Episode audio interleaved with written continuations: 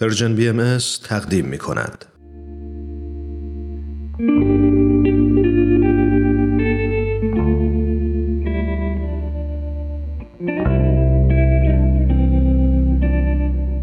عبدالبها سر خدا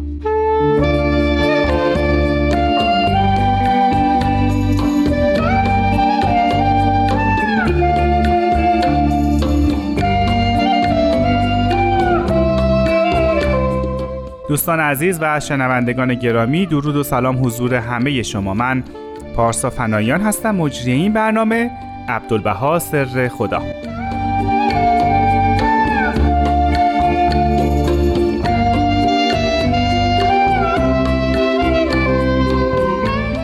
همونطور که می‌دونین و از اسم برنامه هم مشخصه این برنامه اختصاص داره به حضرت عبدالبها که فرزند و جانشین پیامبر دیانت بهایی یعنی حضرت بهاءالله هستند ما در برنامه عبدالبها سر خدا هر دفعه به وجوه مختلفی از ایشون می‌پردازیم مثل اندیشه ها، نظرات، شخصیت، عقاید و افکار اون حضرت. جناب استاد بهرام فرید ما رو همراهی می‌کنن.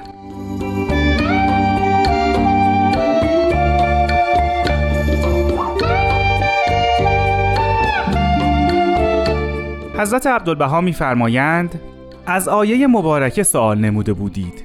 این عبد فرصت تقریر تفسیر این آیات مبارکه ندارم ولی مختصرا ذکر می شود.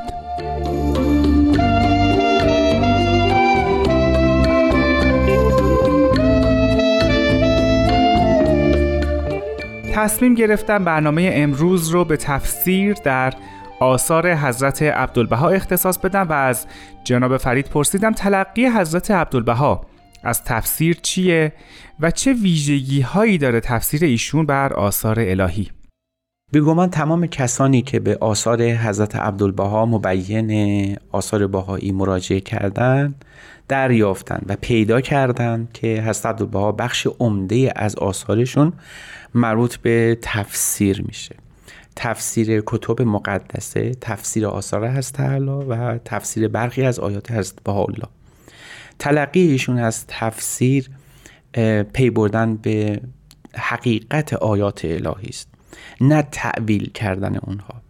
یعنی هر عبدالبها از برخی از جریانات تفسیر در جهان اسلام و مسیحیت فاصله گرفتند برای اونها معتقد بودند که برخی از آیات رو که نمی‌فهمند بهتره که تعویل کرد. شاید مثلا نهضت متزله که یک نهضت کلامی در اسلام هست اوج تعویل گرایی بر مبنای اقلانیت باشه که آیات قرآنی رو بسیار تعویل آیات قرآنی رو تعویل های عجیب و غریب کردن. از سوی دیگر باطنیون یعنی فرقه اسماعیلیه هم همین کوشش رو کردن برای اهمیت تشیع هفت امامی کوشیدن که آیات قرآنی رو اونجور که به تثبیت دین و مذهب خودشون ختم میشه آیات رو تفسیر کنن. و حتی اهل تصوف صوفیان اسلامی هم در این خصوص دست گشاده ای دارن. یعنی کوشیدن که آیات قرآنی رو چنان تفسیر بکنن که در عین حال که از روح قرآن گاهی دور می شده اما لذت ها و جذابیت های بسیار زیبایی داره.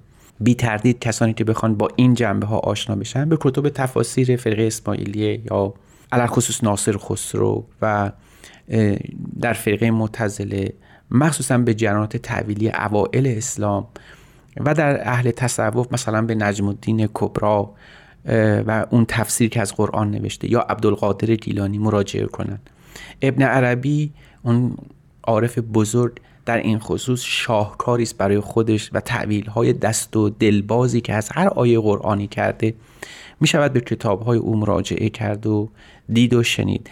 اما تفسیر از عبدالبها از این دست نیست بلکه معطوف به حقیقت قرآنه. تفسیر و تبیین آثار هست عبدالبها که بیشتر باید به تبیین آن تاکید کنیم بر این مبناست روشنگر باشه. نه آیه قرآنی یا اون آیه مورد نظر رو تحریف بکنه از صورت هستی او دور کنه. شاید مثال های گوناگونی بتوان برای این مسئله شاهد مثال آورد. قبل از هر چیزی باید عرض بکنم که بخش عمده از آثار از عبدالبها حتی رساله های مستقلی از حضرت عبدالبها وجود داره که صرفا جنبه تفسیری داره. برای نمونه ایشون در زمان خود حضرت بهاءالله شارع آین بهایی و به دستور حضرت بهاءالله تفسیری از بسم الله الرحمن الرحیم نوشتن که تحت عنوان تفسیر بسمله مشهور و معروفه. تفسیر دیگه برای یک آیه سوره روم دارن که در قرآن ذکر شده. تفسیر دیگری دارن بر آیات قرآنی مثل اونجایی که در مورد ما کذب الفعاد و ما رعا به تبیین موازین ادراک پرداختن. ما اگر قرار باشه تفاصیل ایشون رو یاد بکنیم بعد در جای دیگری سخن به نحو تفصیل بگوییم.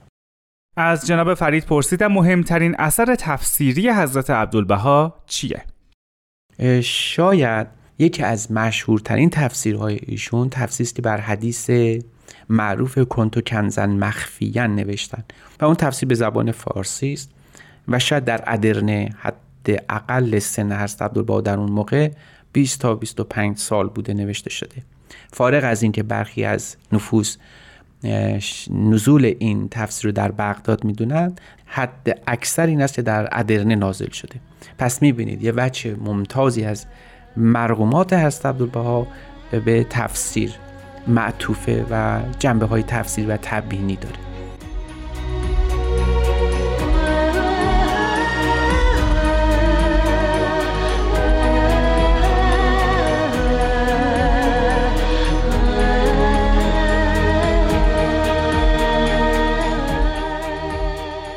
گفته شد که تفسیری که حضرت عبدالبها از آثار الهی کردن متفاوت از اون چیزی که دیگران انجام دادن.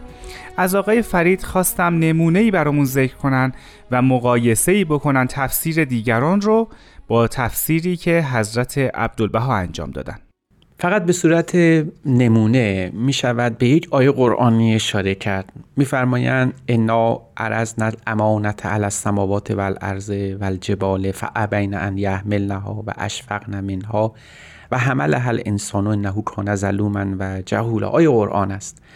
به این معنا که ما امانت رو بر آسمان و زمین و کوه ها عرضه کردیم. اونها طاقت این که اون رو حمل بکنن نداشتند و از اون برتافتند.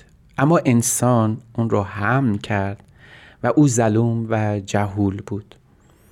این آیه قسمت امانتش معماست که این امانت چیست؟ اما معمایی ترین و دشوارترینشون اون بخش دومه که انسانی که این چنین حمل کرده اون امانتی رو که هیچ کس طاقت نداشته اون انسان ظلوم و جهوله. اکثر مفسران قرآنی بر این رفتن. که ظلوم و جهول یعنی ظالم و جاهل. تصور بفرمایید که این امانتی است که خدا بر همه کائنات عرضه کرده اونها تحمل نکردن. انسان که تحمل کرده ظالم و جاهله و این معماست. بیشتر مفسران قرآنی بر این رفتن که انسان ظالم و جاهله برای اینکه او هم نباید قبول می‌کرد این امانت الهی رو. ظالم و جاهله برای اینکه شعن خودش رو پایین اوورده.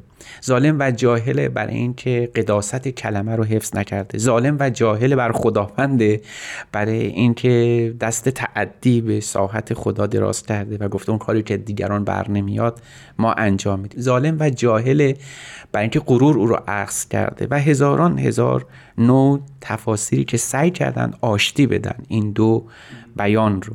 خب سوای اینکه امانت چیست؟ حضرت عبدالبها یه تفسیر دیگری از این ظلوم و جهول به کار می‌برن. ظلوم و جهول رو معمولا به سیغه فائل می‌دونستن. میگن در عرب می‌گوید فعول ظلوم و جهول بر سیغه فعول. سیغه مبالغه از فائله یعنی بسیار ظالم و بسیار جاهل. اما حضرت عبدالبها میفرمایند که اینطور نیست. نمی‌تونه این گونه باشه. آیه قرآنی در تضاد میفته پس بهتره که مطلبی رو از ظلوم و جهول بخوانیم که با روح بردباری انسان در حمل امانت سازگار باشه. می‌فهمن اما آیه قرآن این بیان هست باست. اما آیه قرآن که در حق حامل امانت کبرا ظلوم و جهول میفرماید این ظلوم و جهول مبالغه ظالم و جاهل نیست بلکه معنیش مظلوم و مجهول است. یعنی حامل امانت کبرا مظلوم از زیرا خلق انکار و استکبار می نمایند و مجهول القدر است قدر او را نمی‌دانند. برای همین هست عبدالبها زلوم و جهولو به سیغه مفعول گرفتن. و این در زبان عرب البته مشابه و مترادف داره. قبلا دیده شده که چنین سیغه به کار برده بشه ببینید اما نگاه هست عبدالبها مهمه. هیچگاه نگاهشون به مفسران قبلی و اقوالی که داشتن نبوده. یک پرده دیگری رو کنار زدن از اینکه برای اینکه این حامل امانت که این همه زحمت کشیده و امانت رو حفظ کرده امانت رو حمل کرده نمی‌تونه آدم ظالمی باشه بلکه مظلومه. بلکه با او جدال می‌کنن حق او رو انکار می‌کنن بر او استکبار میورزن. حالا ببین چقدر معنی آیه قرآن درست در میاد. و مجهوله برای اینکه مجهول القدره کسی قدر رو نمی‌دونه. کسی اهمیت او رو درک نمی‌کنه. لذا حالا می‌بینیم که چقدر با این تفسیر شعر شعرای ما و اقوال اونها که به این آیه نظر داشتن چشم نواز میشه. مثلا وقتی حافظ میگه آسمان بار امانت نتوانست کشید قرعه فال به نام من دیوانه زدن حالا می‌بینیم که چقدر این مظلومیت و مچولیت با دیوانگی که حافظ داره توصیف می‌کنه سازگاره. یعنی موجودی که سعی بکنه امانت الهی رو حمل بکنه. و فارغ از این باشه که دیگران در حق او چه می‌گویند و چه می‌کنند از جهت پارامترها و میزانهای انسانی شاید واقعا دیوانه باشه. دیوانگی است که فیلسوفان عالم البته او رو تکریم و ستایش هم کردن.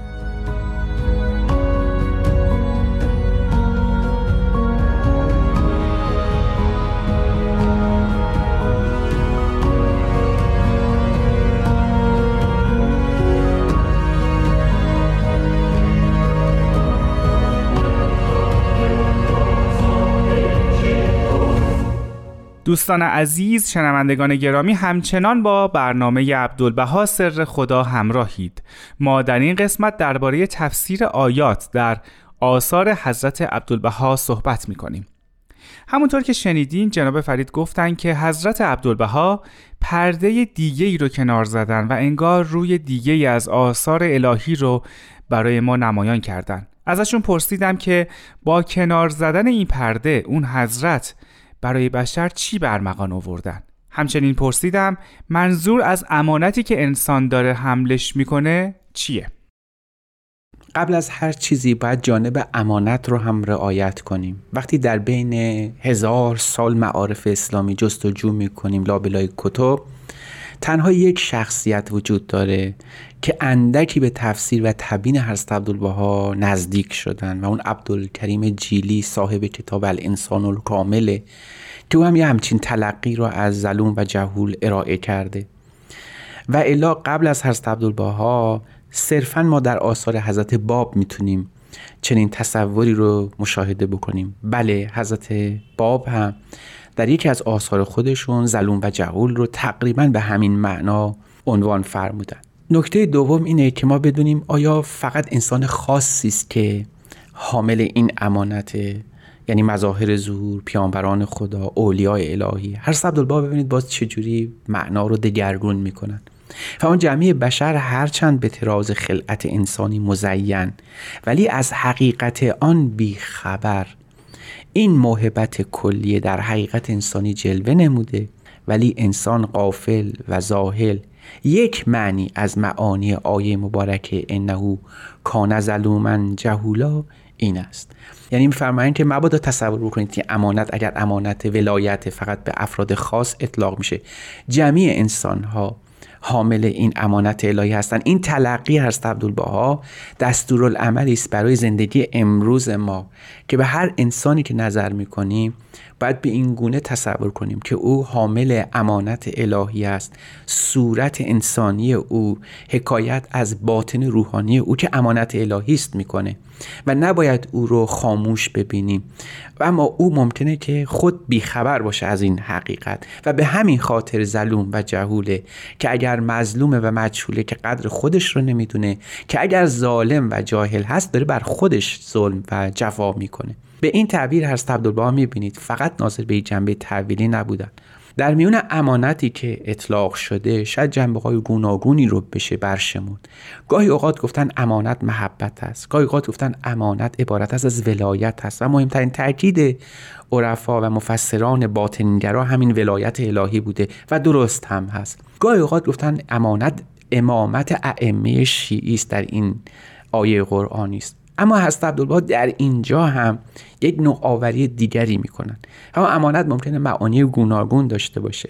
اما مهمترین معنیش که به این آیه صادقتره و با این آیه موافقتره این است که این عبودیت امانتی است در آیه مبارک مذکور و آسمان و زمین از حملش عاجز و ضعیف. آیه انا ارزنا الامانته را ملاحظه نمایید که عبودیت چقدر صعب و سخت است. یعنی نیل به مقام عبودیت از مهمترین و دشوارترین کارهایی است که از عبدالبها از نوع انسان توقع و انتظار دارند.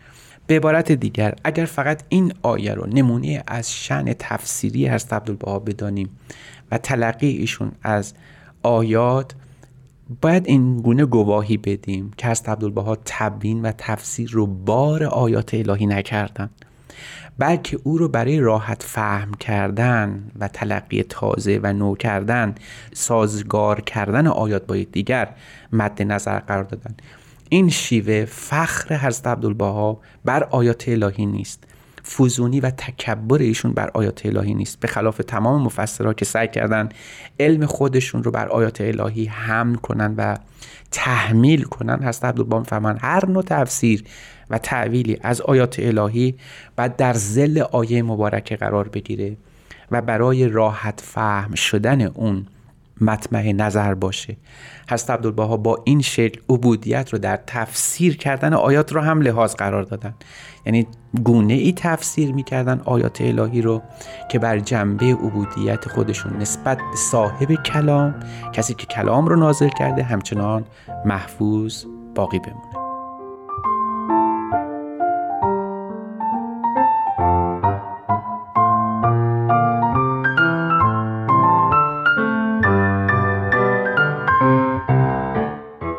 دوستان عزیز مرسی که این هفته هم همراه ما بودین.